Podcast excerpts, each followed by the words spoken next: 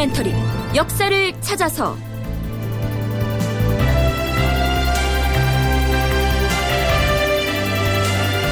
제550편 13살의 어린 임금과 수렴청정. 극본 이상락 연출 김태성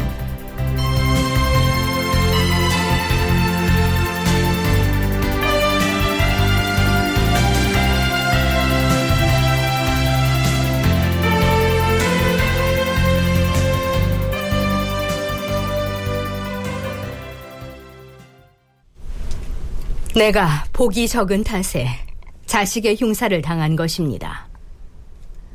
이제 나는 별궁으로 조용히 물러나서 내 몸이나 돌보며 살까 합니다. 더구나 나는 문자를 알지 못하니 정사를 정단하기가 어렵습니다. 반면에 수비는 글도 알고 또한 사리도 밝으니 수렴 청정을 감당할 만할 것이에요. 수빈에게 청정을 하게 하세요. 청취자 여러분 안녕하십니까? 역사를 찾아서의 김석환입니다. 앞에서 잠깐 들려드린 내용은 세조의 비인 정희왕후가 한 말입니다. 조선의 제8대 임금인 예종이 젊은 나이에 갑자기 사망해 버리자 예종의 두 조카 중에서 한명회의 사위인 둘째 조카 자산군이 왕위 계승자로 결정되는데요. 그때 자산군의 나이가 겨우 13살이어서 누군가의 도움을 받지 않고서는 정사를 살필 수가 없었지요. 그래서 신숙주와 한명회 등 원상들이 자산군의 할머니인 대왕대비, 즉 정희왕후에게 수렴청정을 맡아달라고 청하는데요. 자, 들으셨다시피 정희왕후는 자산군의 어머니인 수빈이 맡아야 한다면서 사양을 합니다. 여기에서 말하는 수빈은 성종의 어머니이죠. 소혜왕후 한씨로서 나중에 인수 대비로 책봉이 됩니다. 어찌됐든 정희왕후는 자신은 수렴청정을 하지 않겠다고 하는데요. 정말로 할 생각이 없었을까요? 대왕 대비마마, 온 나라 신민의 소망이 이와 같으오니 신들의 청을 대비마마께서 힘써 따르시기를 원하옵니다. 대비가 사양하기를 두세 번이나 하였다. 신숙주 등이 굳이 다시 청하고 대비에게 이내 장계를 올렸다.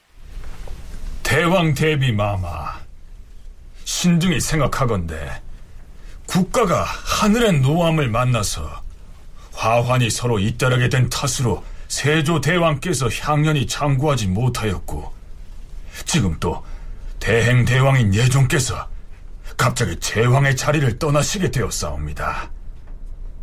하운데 보위를 이어받을 사왕이 나이가 어리니 온 나라 시민은 허둥지둥하면서 어찌할 바를 모르고 있사옵니다. 왕대비 마마께서는 슬픈 정리를 조금 억제하시고 종묘 사직의 소중함을 깊이 생각하시어서 위로는 옛날의 전례를 생각하시고 아래로는 여러 사람의 심정을 따라서 모든 군국의 기물을 함께 들어 재단하심으로써 어린 임금이 능히 스스로 정사를 담당할 때를 기다려 그때 환정하시면 매우 다행하다 사료되옵니다. 신숙주가 마지막에 말한 군국의 기물을 함께 들어 재단하다가 나중에 환정하라는 말은 어린 임금을 도와서 나랏 일을 살피다가 왕이 스스로 정사를 담당할 수 있게 됐을 때 임금에게 온전히 맡기라. 이러한 얘기입니다. 자, 그 뒤에는 어떻게 됐을까요? 성종실록에는 아주 간단하게 이렇게 기록되어 있습니다. 대비가 이를 허락하였다. 그런 다음 정희 왕후는 기다렸다는 듯이 수렴청정을 맡은 대비로서의 권한을 행사합니다.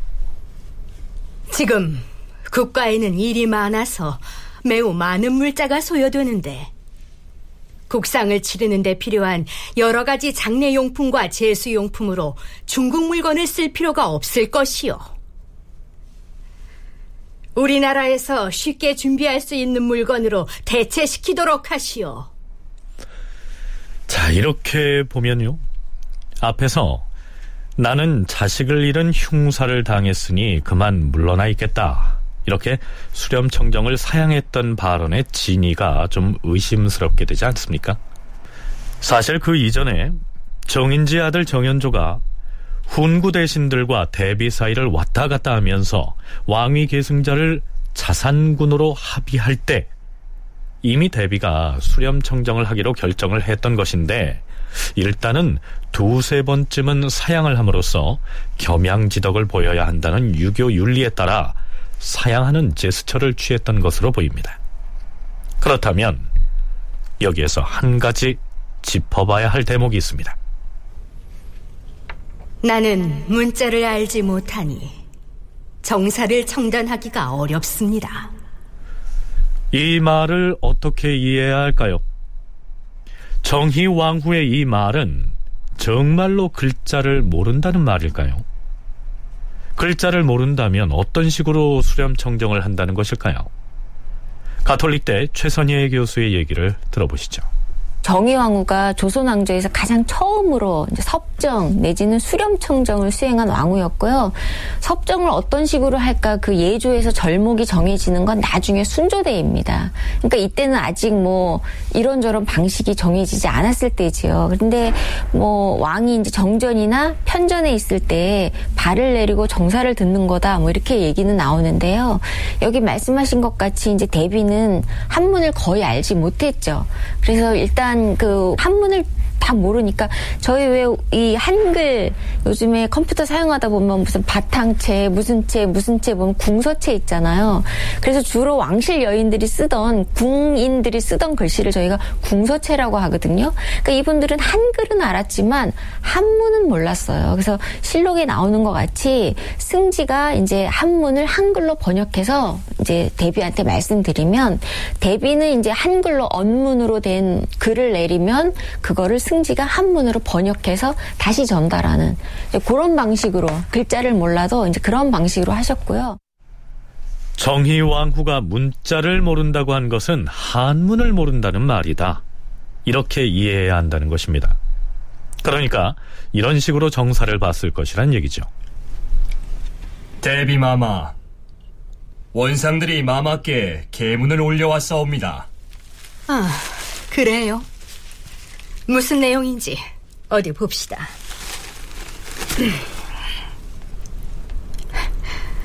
헌데 원상의 계문이 모두 한문으로 돼 있지 않소. 나는 문자를 모른다 했거늘. 그래서 신이 이 계문의 내용을 언문으로 다시 작성하였사옵니다.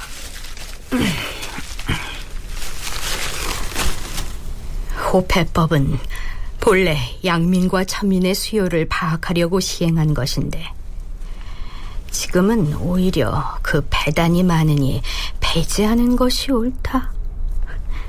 이렇게 돼 있는데 하지만 선왕의 법인데 쉽게 폐지할 수는 없지 않아요? 대비마마께서 그러한 뜻을 언문으로 작성하여 주시면 신이 한문으로 교서를 만들어서 승정원의 원상에게 내리게 싸웁니다. 자, 이런 식으로 정무를 처리했을 것이라고 최선희의 교수는 추정을 합니다. 그런데 연세대 국학연구원 윤훈표 연구원의 견해는 이와는 좀 다릅니다. 우선은 성리학 국가이기 때문에 정책을 갖다가 쭉 이야기할 때 반드시 전제로 드는 게 성리학에 내세우는 경전들의 이념들입니다. 그거를 이제 쭉그 이야기하도록 되어 있습니다. 그러니까 뭐 사서 삼경이 가장 핵심이고요. 그다음에 이제 그 역사서 같은 것들이 이제 그 자주 이제 그 인용이 되는데 그걸 모르면 내용 전체를 갖다가 그 세밀하게 파악하기가 어렵습니다. 그래서 그 자신이 뭐 완전히 글자를 모른다는 게 아니라 무슨 통치 교육을 받은 바가 없어서 경전이나 역사서 같은 그 내용들을 잘 알지 못하는 관계로 어떻게 할줄잘 모르겠다라고 이야기하니까 어, 신숙주는 승지가 옆에서 그 내용들을 자세하게 설명하면 그것은 큰 문제가 되지 않습니다라고 이제 답한 겁니다. 정희 왕후가 문자를 모른다고 한 것은 한문 글자 자체를 모른다는 의미가 아니고 조선이 유교 국가인 만큼 어떤 사안을 논할 때 수시로 인용하거나 또 논거로 삼는 유교 경전이나 역사서에 어둡다는 뜻이다. 이러한 분석입니다. 자, 글쎄요. 어느 쪽 견해가 사실에 부합할까요?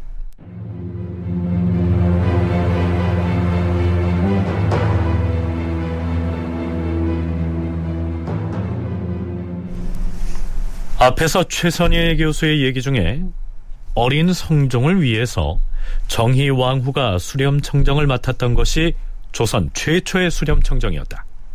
이렇게 말한 대목이 있습니다. 그렇다면 이 수렴 청정은 어떤 방식으로 이루어졌을까요? 아니, 그보다 먼저 우린 흔히 수렴 청정을 섭정이라는 말과 같은 의미로 사용을 하는데요. 정말 그럴까요? 고구려부터 조선에 이르기까지 우리나라의 섭정 혹은 수렴 청정에 관한 내용을 연구 분석한 논문이 있습니다. 한국사에서 섭정 수렴 청정의 변화 양상이라는 논문입니다. 저자 임혜련은 이 논문에서 이렇게 기술하고 있습니다. 고려시대의 섭정은 왕의 모후가 하는 것으로 관례화되었다. 왕의 모후는 아들이 즉위한 후 태후로 책봉되어 섭정을 담당하였다. 아들이 왕이 되지 못하였을 경우 왕비의 칭호는 왕후였던 데 비하여 아들이 왕이 되면 태후라는 칭호와 함께 이에 상응하는 존숭의 제도와 의례가 부여되었다. 조선시대에 이르면 대비가 정치를 대신하는 섭정에서 왕과 대비가 함께 전국을 운영하는 수렴청정으로 변화하였다. 성종대에 정의왕후는 성종의 모후였던 소해왕후 한씨가 있었음에도 왕실의 가장 어른으로서 수렴청정권을 행사하였다. 이는 이후 조선의 선례가 되었다. 그러니까 삼국시대에는 왕의 어머니인 모후가 섭정을 했고 고려시대에는 왕의 모후를 태후로 높여서 섭정을 담당하게 했으나 조선시대에 와서는 왕의 할머니가 왕실의 가장 큰 어른인 선왕의 적처로서 수렴청정권을 행사했다. 이러한 얘기입니다. 그렇다면 섭정과 수렴청정은 어떻게 다를까요? 이 섭정을 국어사전에서 찾아보면 임금이 직접 통치할 수 없는 때에 임금을 대신하여 통치권을 맡아 행하는 것을 일컫는다. 이렇게 되어 있습니다. 고구려의 제6대 임금은 태조왕이지요. 이 태조왕은 왕위에 올랐을 때의 나이가 불과 7살이었기 때문에 태후가 정치를 대신 맡아서 했으니까 섭정이라고 해야 되겠죠. 자, 수렴청정 역시 비슷한 의미이긴 한데요.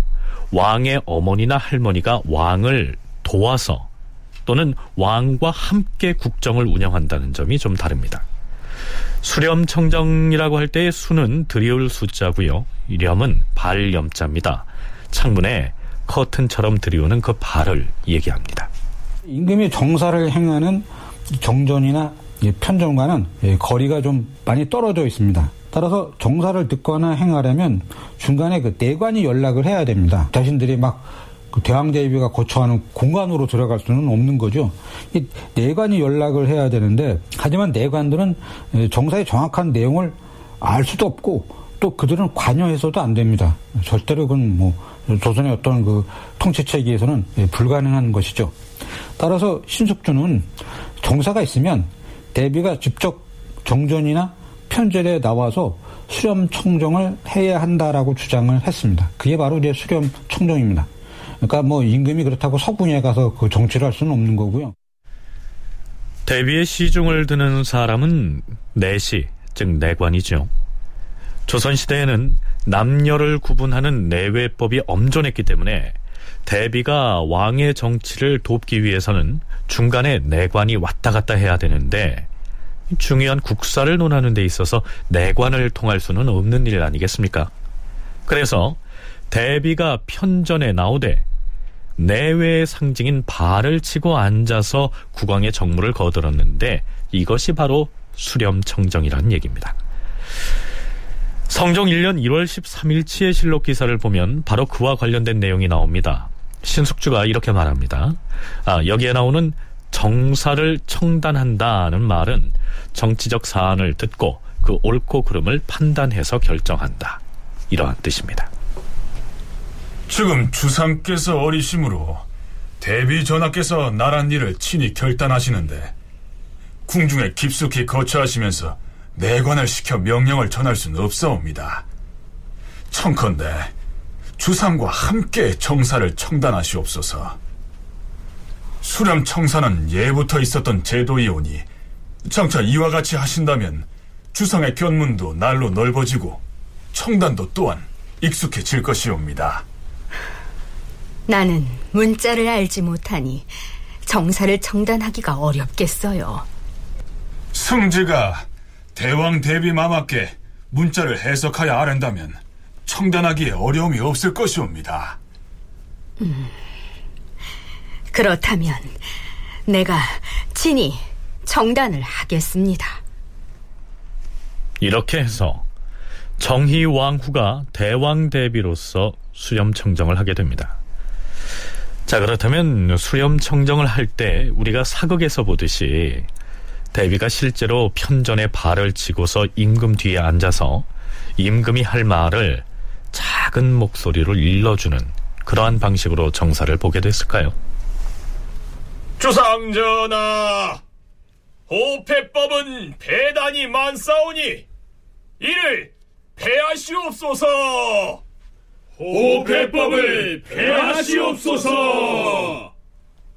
주상, 이렇게 말하세요. 호패법은 선대왕이 만들어 시행한 법인 바에 경솔하게 즉시 없애서는 아니 될 것입니다. 이렇게요. 호패법은 선대왕의 법, 법이니 즉시 없애는 것은 아니 될 말입니다. 즉시 없애는 것은 안 될 말입니다. 자, 윤훈표 연구원은 편전에서 공식적으로 정무를 볼 때는 실제로 이렇게 발을 들이우고 했을 것이라고 얘기합니다. 아마 발은 설치했을 겁니다. 그 왜냐하면 그 외간 남자랑 이 대비가 만나가지고 뭐 우리처럼 똑같이 이렇게, 이렇게 이야기할 수는 없을 거고요. 아주 뭐 느슨한 형태이긴 하지만 형식적으로는 좀 이렇게 설치를 하고 사극에서 보는 것처럼 그런 방식으로 아마 어, 하지 않았을 거라고 생각됩니다. 왜냐하면 직접 그 이야기를 해가지고 어떤 그 결정을 해야지 이 국정이 오는 최고의 어떤 결정이라고 하는 것은 신수수가 우려한 대로 그게 한 단계 걸러가지고 가게 되면 문제가 아마 심각하기 때문에 그 직접 나와서 들었을 거고요. 실록에도 그렇게 기록이 되어 있습니다. 대비가 직접 듣고서 결정한 것으로. 반면에 최선희 교수는 수렴청정의 운용 방식에 대한 규정들이 뒷날 순조 때에 이르러서야 정해지기 때문에 이 성종 시기에는 발을 들이고 하는 방식은 아니었을 가능성이 있다. 이렇게 얘기합니다. 어린 성종과 수렴청정을 담당한 정희왕후, 신숙조 한명회로 대표되는 원상, 그리고 의정부나 육조의 관리들이 구체적으로 어떤 관계 속에서 어떤 방식으로 정무를 처리했는지는 나중에 살펴보겠습니다.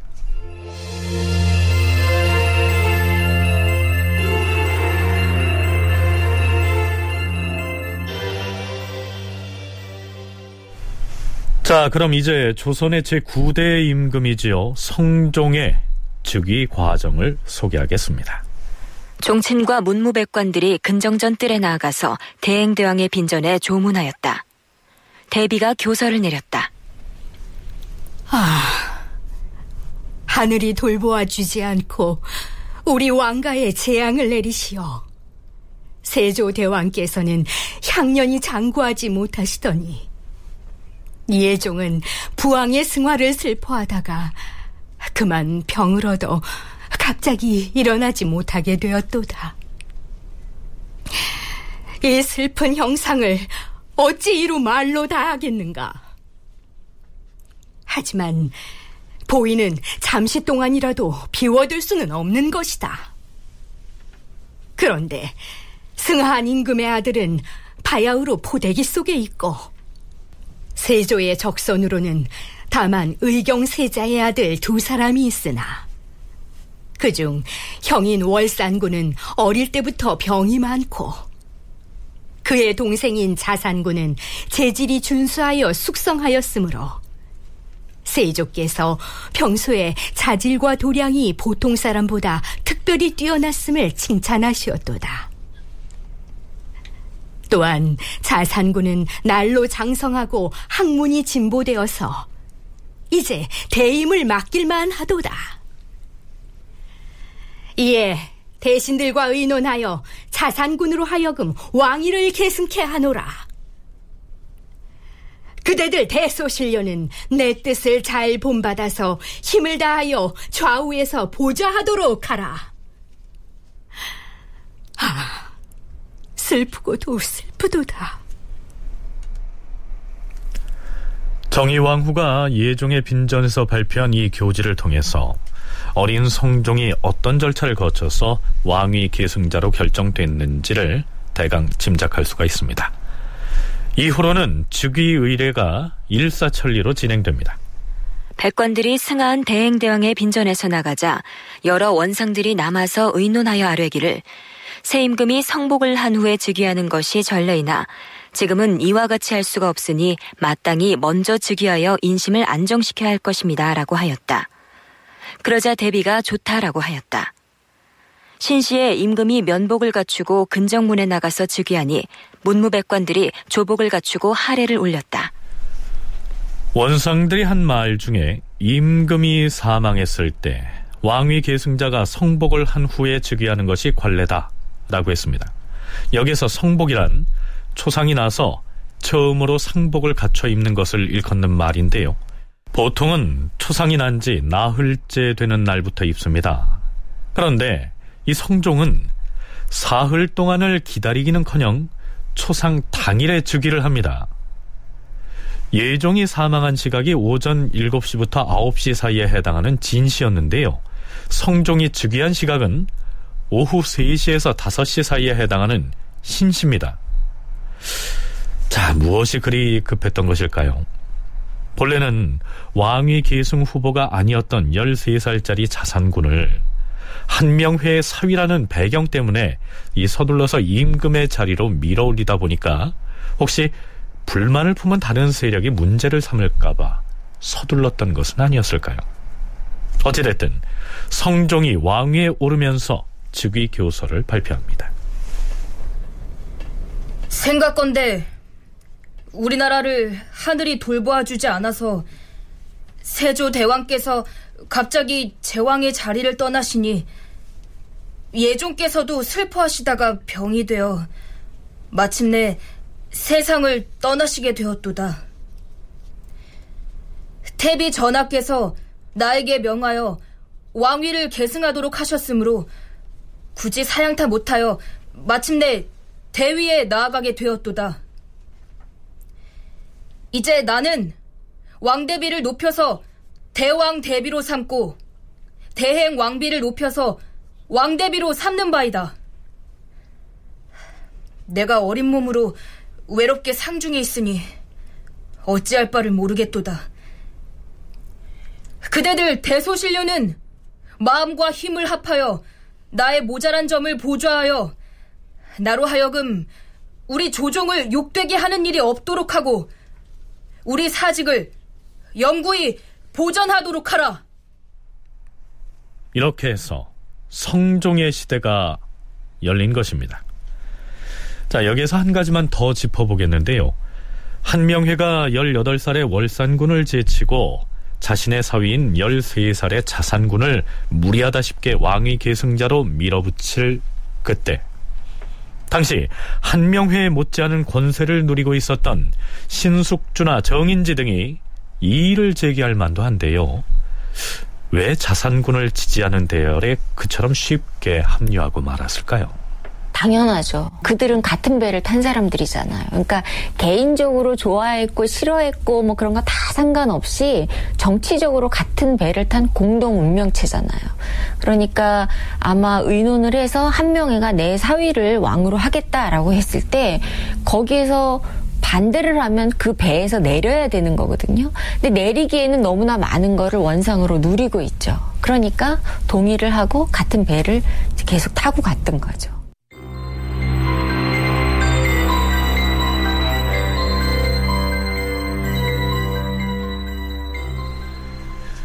성종이 즉위한 직후에 발생한 가장 큰 사건은 이준에 대한 탄핵 사건이었습니다. 이준이 어떤 인물이었는지 기억이 나십니까? 이시의 난이 일어났을 때 진압군인 관군의 총사령관으로서 남이 등을 이끌고 출정해서 공을 세웠고요. 그 공로로 공신에 책봉된 데 이어서 세조의 총애를 받아 젊은 나이에 병조 판서를 거쳐서 영의정까지 지낸 인물입니다.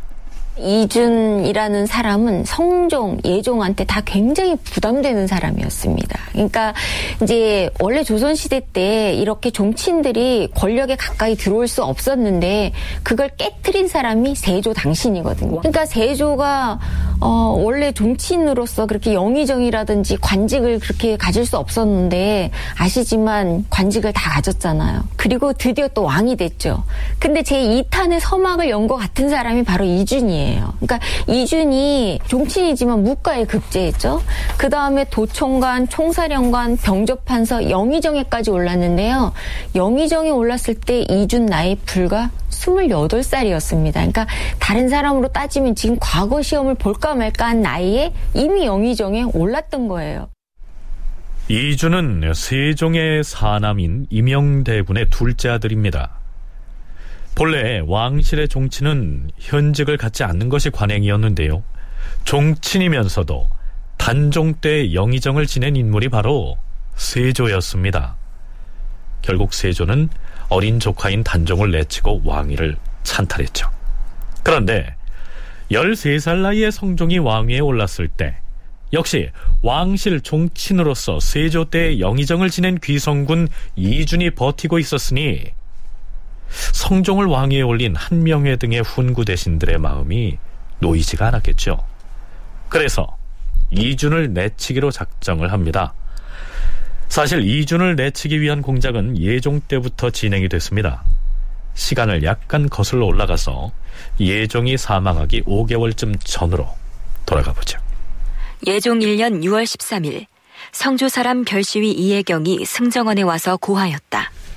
전하, 신이 성주의 주산 지역을 감찰하고 있어온데 성주의 북쪽에 샘과 숲이 있어서 농지로 개간할 수 있는 땅이 가히 20여 개는 되옵니다. 하운데 임영대군의 반인 전중생이 그 땅을 개간하였사옵니다. 그래서 신이 생원 이명생, 별시위 김명훈과 더불어 관찰사에 보고해서 법에 의하여 경작을 금하고 경작권을 관에서 몰수하게 하였사옵니다. 지난 5월 21일에 신이 전중생을 만났는데 전중생이 신에게 이렇게 말했사옵니다. 그대는 장차 우리 집안의 신하가 될 자인데 어찌 우리를 향하여 이처럼 박절하게 대하는 것인가?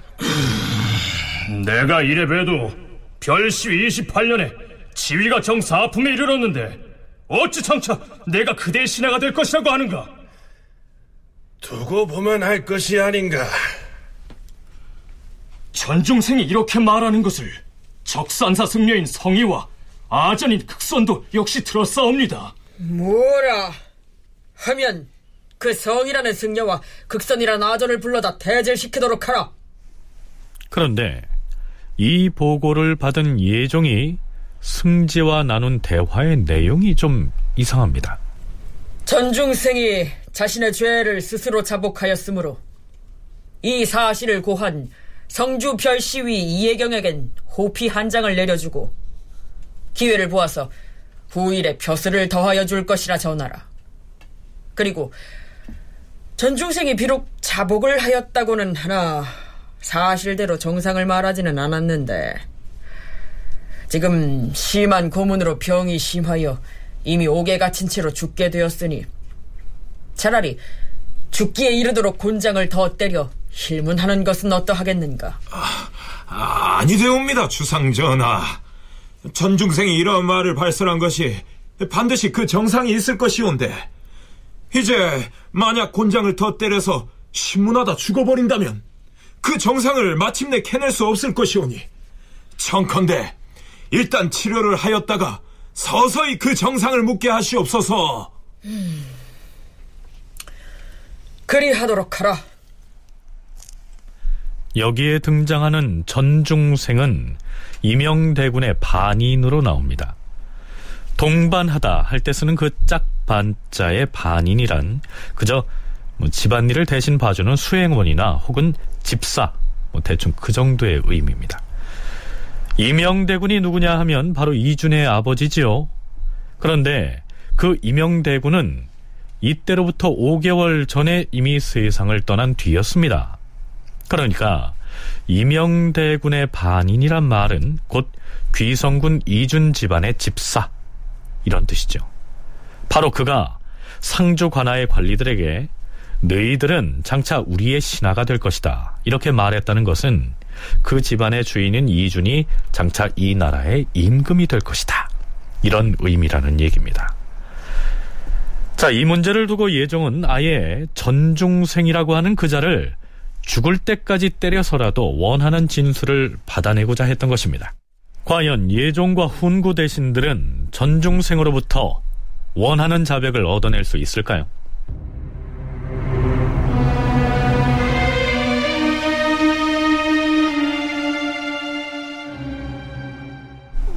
전중생에 대한 모진 고문은 계속되는데요.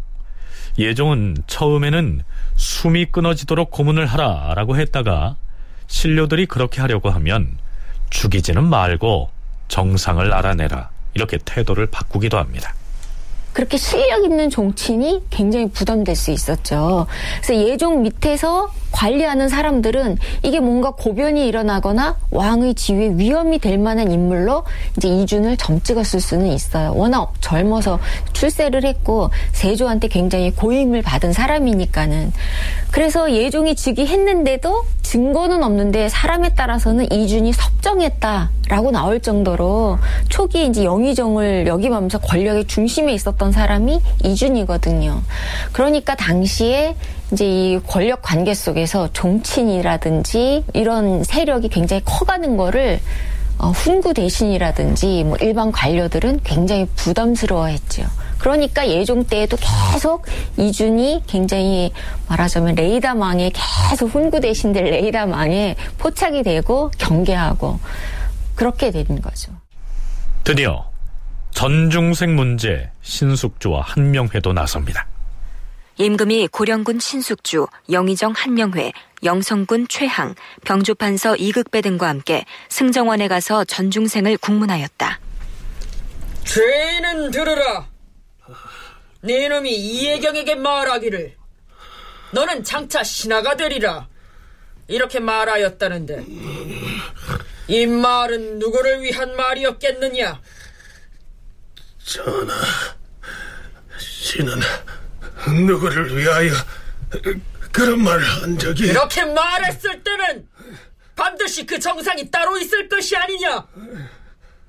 비록 새 뭉덩이나 전답을 가지고 다투다 나온 말이라 하더라도 할 말이 있고 못할 말이 있다. 네가 정상을 바로 말한다면 비록 죽을 죄를 지었을지라도 살려주겠으나 굳이 숨긴다면 조금 더 용서하지 않을 것이다. 무슨 뜻으로 한 말인지 바른 대로 말하라. 전하, 신은 결코 특별한 뜻을 가지고 그런 말을 한 적이 없사옵고. 전하, 저자에게 죽도록 매질을 해야 하옵니다. 곤장을 쳐라!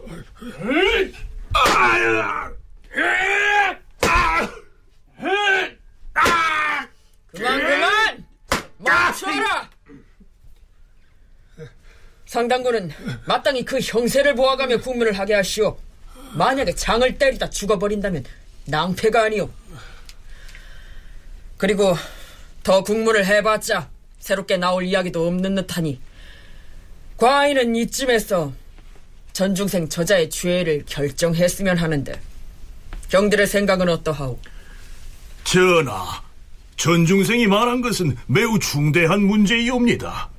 끝까지 따지지 않을 수가 없사오니 저자를 한편으로는 국문하고 한편으로는 치료를 하면서 회복되기를 기다렸다가 다시 국문을 하시옵소서.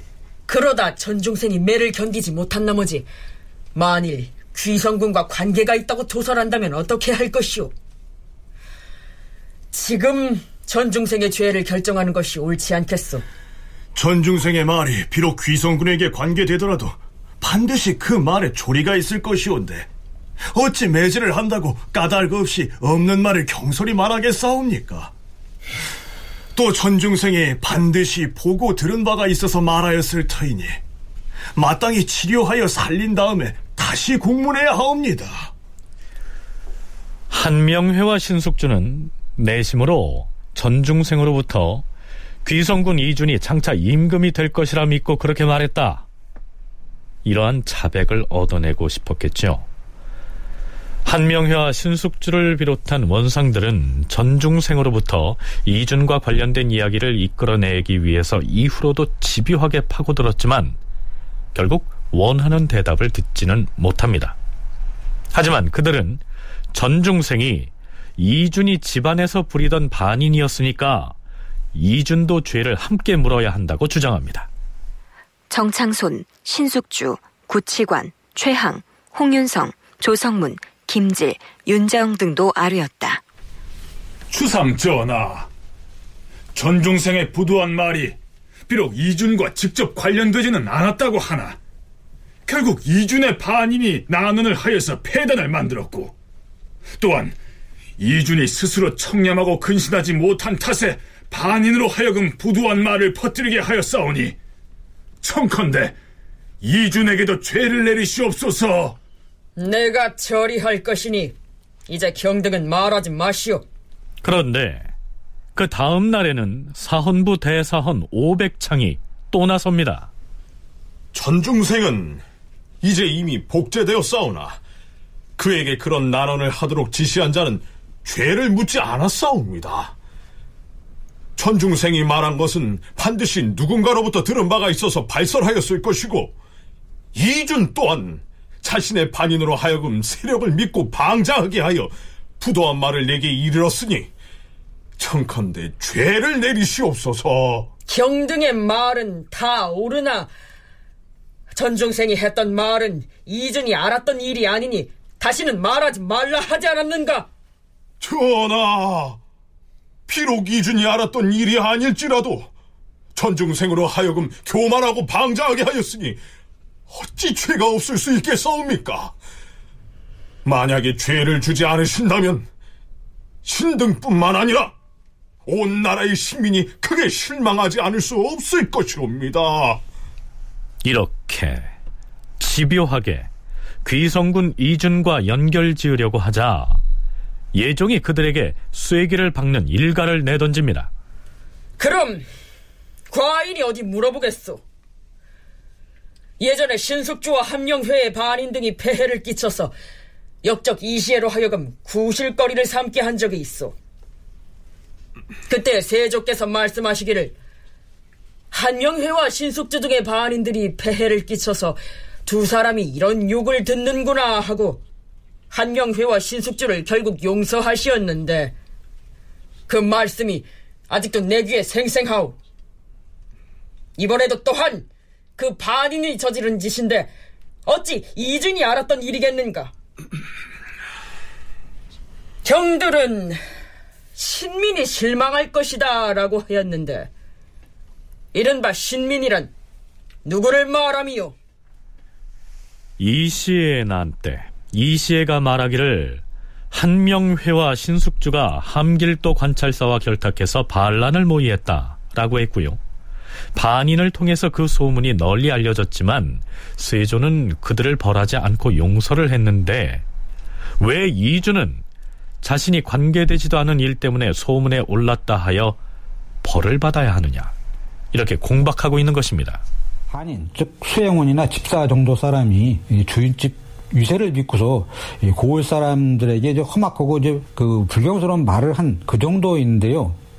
어, 그렇기 때문에 예종으로 본다면 이걸 가지고 그 경상도 송주하고 당시 그 서울이었던 한양하고는 거리가 그 멀리 떨어져 있고 아무리 그 뭐 정중생이 뭐 수행원 또는 뭐 집사 정도라고 하더라도 그의 위치로 봐가지고 무슨 이런 중요한 일을 갖다가 이준이 머리가 나쁜 사람도 아닌데 의논했을 리가 있는가 이렇게 이제 판단이 됐을 겁니다. 그래서 이런 걸 가지고 이준이 역모를 꾀했다라고 하기에는 너무 그 이 많이 나간 거다. 전중생의 난원으로 촉발된 그 사안은 일단 이준에게는 죄를 묻지 않는 것으로 결론 짓고 마무리가 됩니다. 그리고 나서 얼마 지나지 않아 예종은 사망을 했던 것이죠.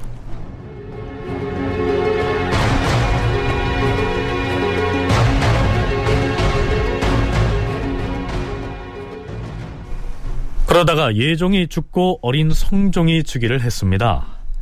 이주는 이미 예종 때 영의정을 그만둔 상태였기 때문에 아무런 관직도 가지고 있지 않았죠.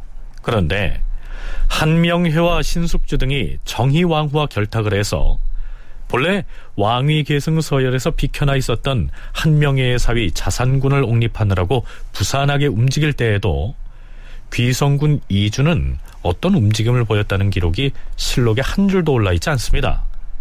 아주 조신하게 지내고 있었던 것이죠.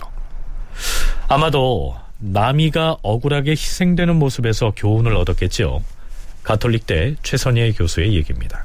음. 이주는 뭐 스스로 나서거나 왕위 계승과 관련한 어떤 야망을 드러내거나 그런 흔적은 전혀 없습니다. 근데 본인 입장에서 왕위에 대한 야심이 있었다면 뭐 영의정 이후로 어떻게 막 예종 치하에서 뭔가 이렇게 부산하게 움직였을 텐데 사실 그런 흔적은 찾아볼 수 없습니다. 그래서 이미 돌아가신 분 그 생각을 알 수는 없지만 왕위까지 노리면서 정치적 야망을 길러 나갔던 세조와 같은 케이스로 같이 보기는 좀 어려운 사람이 이준이 아닐까 이렇게 생각합니다. 그러니까 뭐 나한테 드디어 기회가 왔다. 이거 뭔가 좀내 세를 넓혀서 어떻게 해보자. 그런 흔적이 사실은 발견되지는 않습니다. 아직까지는. 그러니까 신중하게 있었던 거죠. 근데 본인이 아무리 신중해도 또 세상이 그를 가만두진 않은 거죠. 예종이 갑자기 사망하고 난 그 어수선한 시기에 이준이 만일 보위를 차지할 야망을 품고 있었다면 무슨 움직임을 보였을 텐데 그는 꼼짝도 않고 있었습니다. 그런데도 세상이 그를 가만두지 않았다는 얘기입니다. 왜 그랬을까요? 연세대 국학연구원 윤훈표 연구원의 얘기 이어집니다. 그 예종 때하고는 아주 상황이 크게 그 바뀌었는데요. 문제는 이제 귀성군은 대군은 아니었지만 그 당시 이제 권세와 명망이 매우 높았습니다. 그 세조 때 이제 등준시 묵가에 이제 그 갑가로 급제하고서 도청관에 이제 올랐고요. 이시에나 때는 이제 진압군 총사령관이 되었던 그런 인물이죠. 이 난을 진압한 뒤에 뭐 27살의 병조판소, 28살의 영의정, 이 되었으니까 군대 그 지휘관을 거쳐서 국방부 장관, 그 다음에 국무총리까지 그 지낸 그야말로 엄청난 경력과 능력의 어떤 소유자다라고 볼 수가 있죠. 더군다나 뭐 왕실과 가까운 어떤 정치인이었으니까요. 따라서 13살의 그 성종에게는 그 선대 단종에 직면했던 것 같은 똑같은 상황을 맞이할 수도 있었다라고 주위에서는 아마 판단했던 것 같습니다. 말하자면 13살의 어린 자산군을 국왕으로 밀어올린 한명회나 신숙주 등의 처지에서 보자면 이준이 어린 성종의 전도에 방해가 될지도 모른다는 두려움을 가지고 있었을 가능성이 크다는 얘기입니다. 자, 받으시죠. 자, 받으시죠. 자, 자, 자. 이제 우리 원상들이 힘을 합쳐서 자산군을 끝내 보위에 올리는 데 성공했으니 이 어찌 경화할 일이 아니겠습니까? 맞습니다. 기분 좋게 한 잔씩 드십시다. 아, 좋소. 이 누구보다 어린 사위를 보위에 올려서 이제 모름지기 이 나라 지존의 장인이 되셨으니 상당군이야말로 술을 한 잔 따로 사셔야죠. 술이라면 열 번인들 못 사겠습니까? 아, 그런데 아직 안심할 상황이 아닙니다. 아니, 자산군을 지존의 자리에 올렸고 우리의 뜻대로 대왕 대비가 수렴청정을 하게 되었으며 또한 우리 원상들이 일심 단결하여 전하를 보필할 것인데 걱정할 일이 뭐에 있다고 그러십니까? 우리가 수양대군을 보위에 올려 세조대왕으로 만들었던 그때를 잊었습니까? 음. 아니 아니 어째 잊고 있었던 그때 일을 다시 돌이키게 하는 것이오? 마땅히 지금은 그때 일을 일부러라도 돌이켜봐야 합니다. 무엇 때문에요? 문종께서 승하하시고 어린 노산군이 보위에 올랐는데 그때 나이가 12살이었어요. 지금의 주상과 거의 같은 나이가 아닙니까? 그래서 그런데 결국 어찌 되었습니까? 삼촌인 수양대군에 의해 내쳐주고 결국 유배지에서 죽음을 당하지 않았습니까? 아하. 이, 하지만 당시의 노산군은 보호해줄 대비도 모후도 없었으니 지금의 주상과 비교할 수는 없는 일 아닙니까? 그러나 그 당시 수양대군이 어린 노산군에게 했던 바로 그 역할을 할 만한 왕실 종친이 버젓이 버티고 있다는 것이 문제지요. 음, 노산군에게 했던 수양의 역할을 우리 어린 전하께 할 만한 사람이 대체 누구란 말입니까? 귀성군 이준입니다. 아, 귀성군이지 이준이 있었지. 이준이라면 경계를 해야지. 이준을 그대로 두고서는 안심할 수가 없다. 근데 지금 이준은 두문불출 조용히 지내는데 무슨 수로? 좋은 계책을 세워봐야지요. 물론 실록에는 나와 있지 않지만 훈구 대신들 사이에서 이러한 논의를 했을 가능성이 있습니다. 윤은표 연구원과 최선희 교수의 얘기를 차례로 들어보시겠습니다. 예정이었으면 아무 문제가 아니었을 텐데 문제는 13살의 성종이 확실한 어떤 개정권자도 아니었는데 왕위에 올라서 정치를 해야 되는데 그때 이 그 이 규성군은 매우 큰 그런 이제 위험 요소가 될 수도 있었던 것이죠. 다시 말해서 규성군이 제2의 수양대군 세조가 될 가능성이 있었습니다. 따라서 이 변란을 사전에 어떤 차단해야 된다라고 하는 그것이 이제 중요했지 규성군이 뭐 죄가 있는지 없는지 그 여부는 그 당시로서는 그렇게 큰 중요한 문제가 아니었고요. 일단 그 사람이 갖고 있는 위세 이것을 꺾어야 한다 이런 어떤 필요가 있었습니다.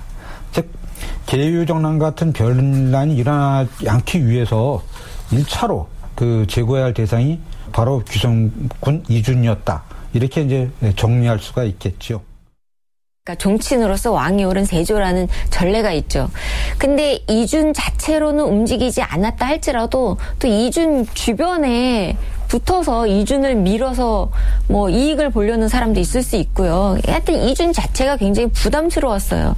근데 부담스러웠을 때 그 사람을 제거할 가장 큰 명분은 저 사람이 이제 자기들의 두려움을 드러내는 거죠. 왕위에 대한 욕심이 있다라고 해야지 제거할 수 있거든요. 그러니까 이준 스스로가 내가 왕위에 오를 만한 어떤 언행은 보이지 않았지만 주변에서 이제 그렇게 말을 만든 거죠. 아, 누가 뭐래도 귀성군은 왕위에 오를 만한 인물이야. 누가 뭐래도 이주는 뭐 귀성군은 왕으로서의 제목이야. 뭐 이런 말들을 어떻게 보면 이제 만들어낸 거죠. 한나라 때 한영이라는 사람이 지은 한시 외전이란 문헌이 있습니다. 거기에 나오는 유명한 구절이 있지요. 수욕정이 풍부지, 즉 나무는 조용히 있고 싶으나 바람이 가만두지 않는다. 이런 말입니다. 정작 귀성군 이주는 아무런 움직임도 보이지 않는데 어떤 바람이 그를 어떻게 흔들게 될까요?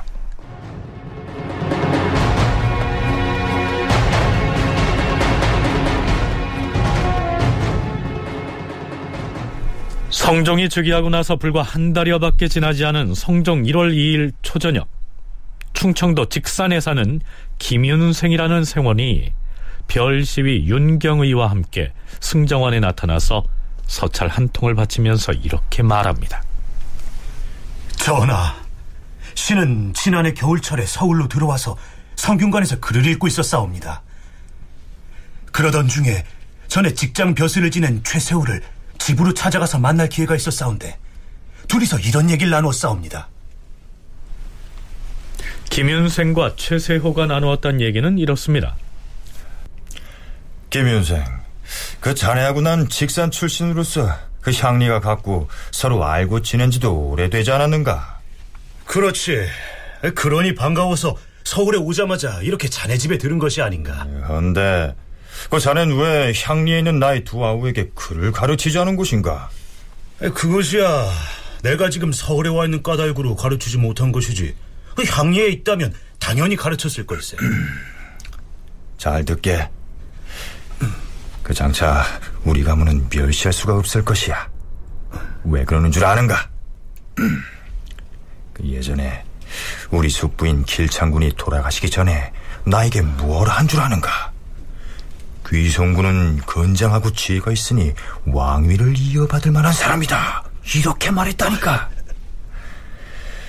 그 지금 13살짜리 어린 임금을 세웠는데 이것은 나라를 위해서 좋은 선택이 아니야. 왕위의 결정을 잘못한 것이지. 그 만약 내가 왕위 계승을 정했다면 이와 같이 하지는 않았을 것이야. 아, 아 참. 그런데 그 자는 이 이야기를 어디다 옮겨서는 아니 되네. 절대 침묵을 지켜야 해. 알겠는가? 최세호의 숙부가 길창군 권남인데 이 사람이 김윤생이라는 생원에게 어린 성종이 즉위한 것은 잘못됐다. 귀성군 이준이야말로 보위에 오를 만한 사람인데 아깝다. 이런 취지의 말을 했다는 것입니다. 그래서 그 말을 들은 생원 김윤생이 최세호를 발구하려고 초저녁에 승정원을 찾아온 것이죠. 주상 전하, 신은 최세호로부터 이 말을 듣고 참고 견딜 수가 없어서 그 길로 곧장 달려와서 아래 옵니다. 전하께서는 조속히 그 자를 도모하시옵소서. 신이 불충한 말을 듣고서도 말하지 않는다면 크게 죄를 짓는 것이기에 삼가 아래 옵니다. 귀성군 이주는 임금이 될 만한 제목이다. 이렇게 말했다는 권남은 이미 세조 때 사망했죠. 그 다음에 성종의 즉위가 잘못됐다고 얘기를 했다는 이 최세호라는 사람의 관직은 종 칠품의 직장에 불과했습니다. 그런 말을 한 게 사실이라고 해도 그 사람이 혼자 짓거린 말이어서 귀성군 이준과는 아무런 관계도 없었습니다. 하지만 그냥 지나갈까요? 아니었습니다. 임금이 즉시 보경당으로 나가서 입직한 원상 한명회, 구치관, 그리고 승지 이극증 등을 불러서 들어오게 한 다음 최세호를 추국하는 문제를 의논하였다. 전하, 지금 당장 선전관을 보내어서 최세호를 잡아오라 명하세요. 예, 대왕 대비 마마. 선전관은 속히 군사를 이끌고 가서 최세호를 잡아오도록 하라!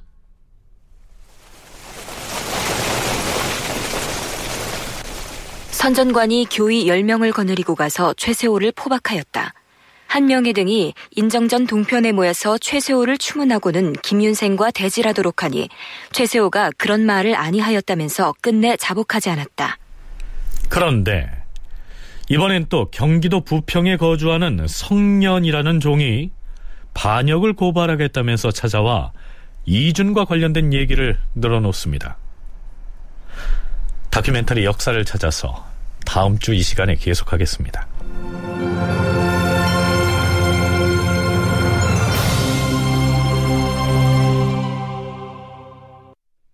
출연 이태경, 김현정, 송대선, 서승휘, 장병관, 이승준, 임호기, 공준호, 이정민, 이규창, 장희문, 석승훈, 이명호 낭독 이슬, 해설 김석환, 음악 박복규, 효과 신연파 장찬희, 기술 이진세.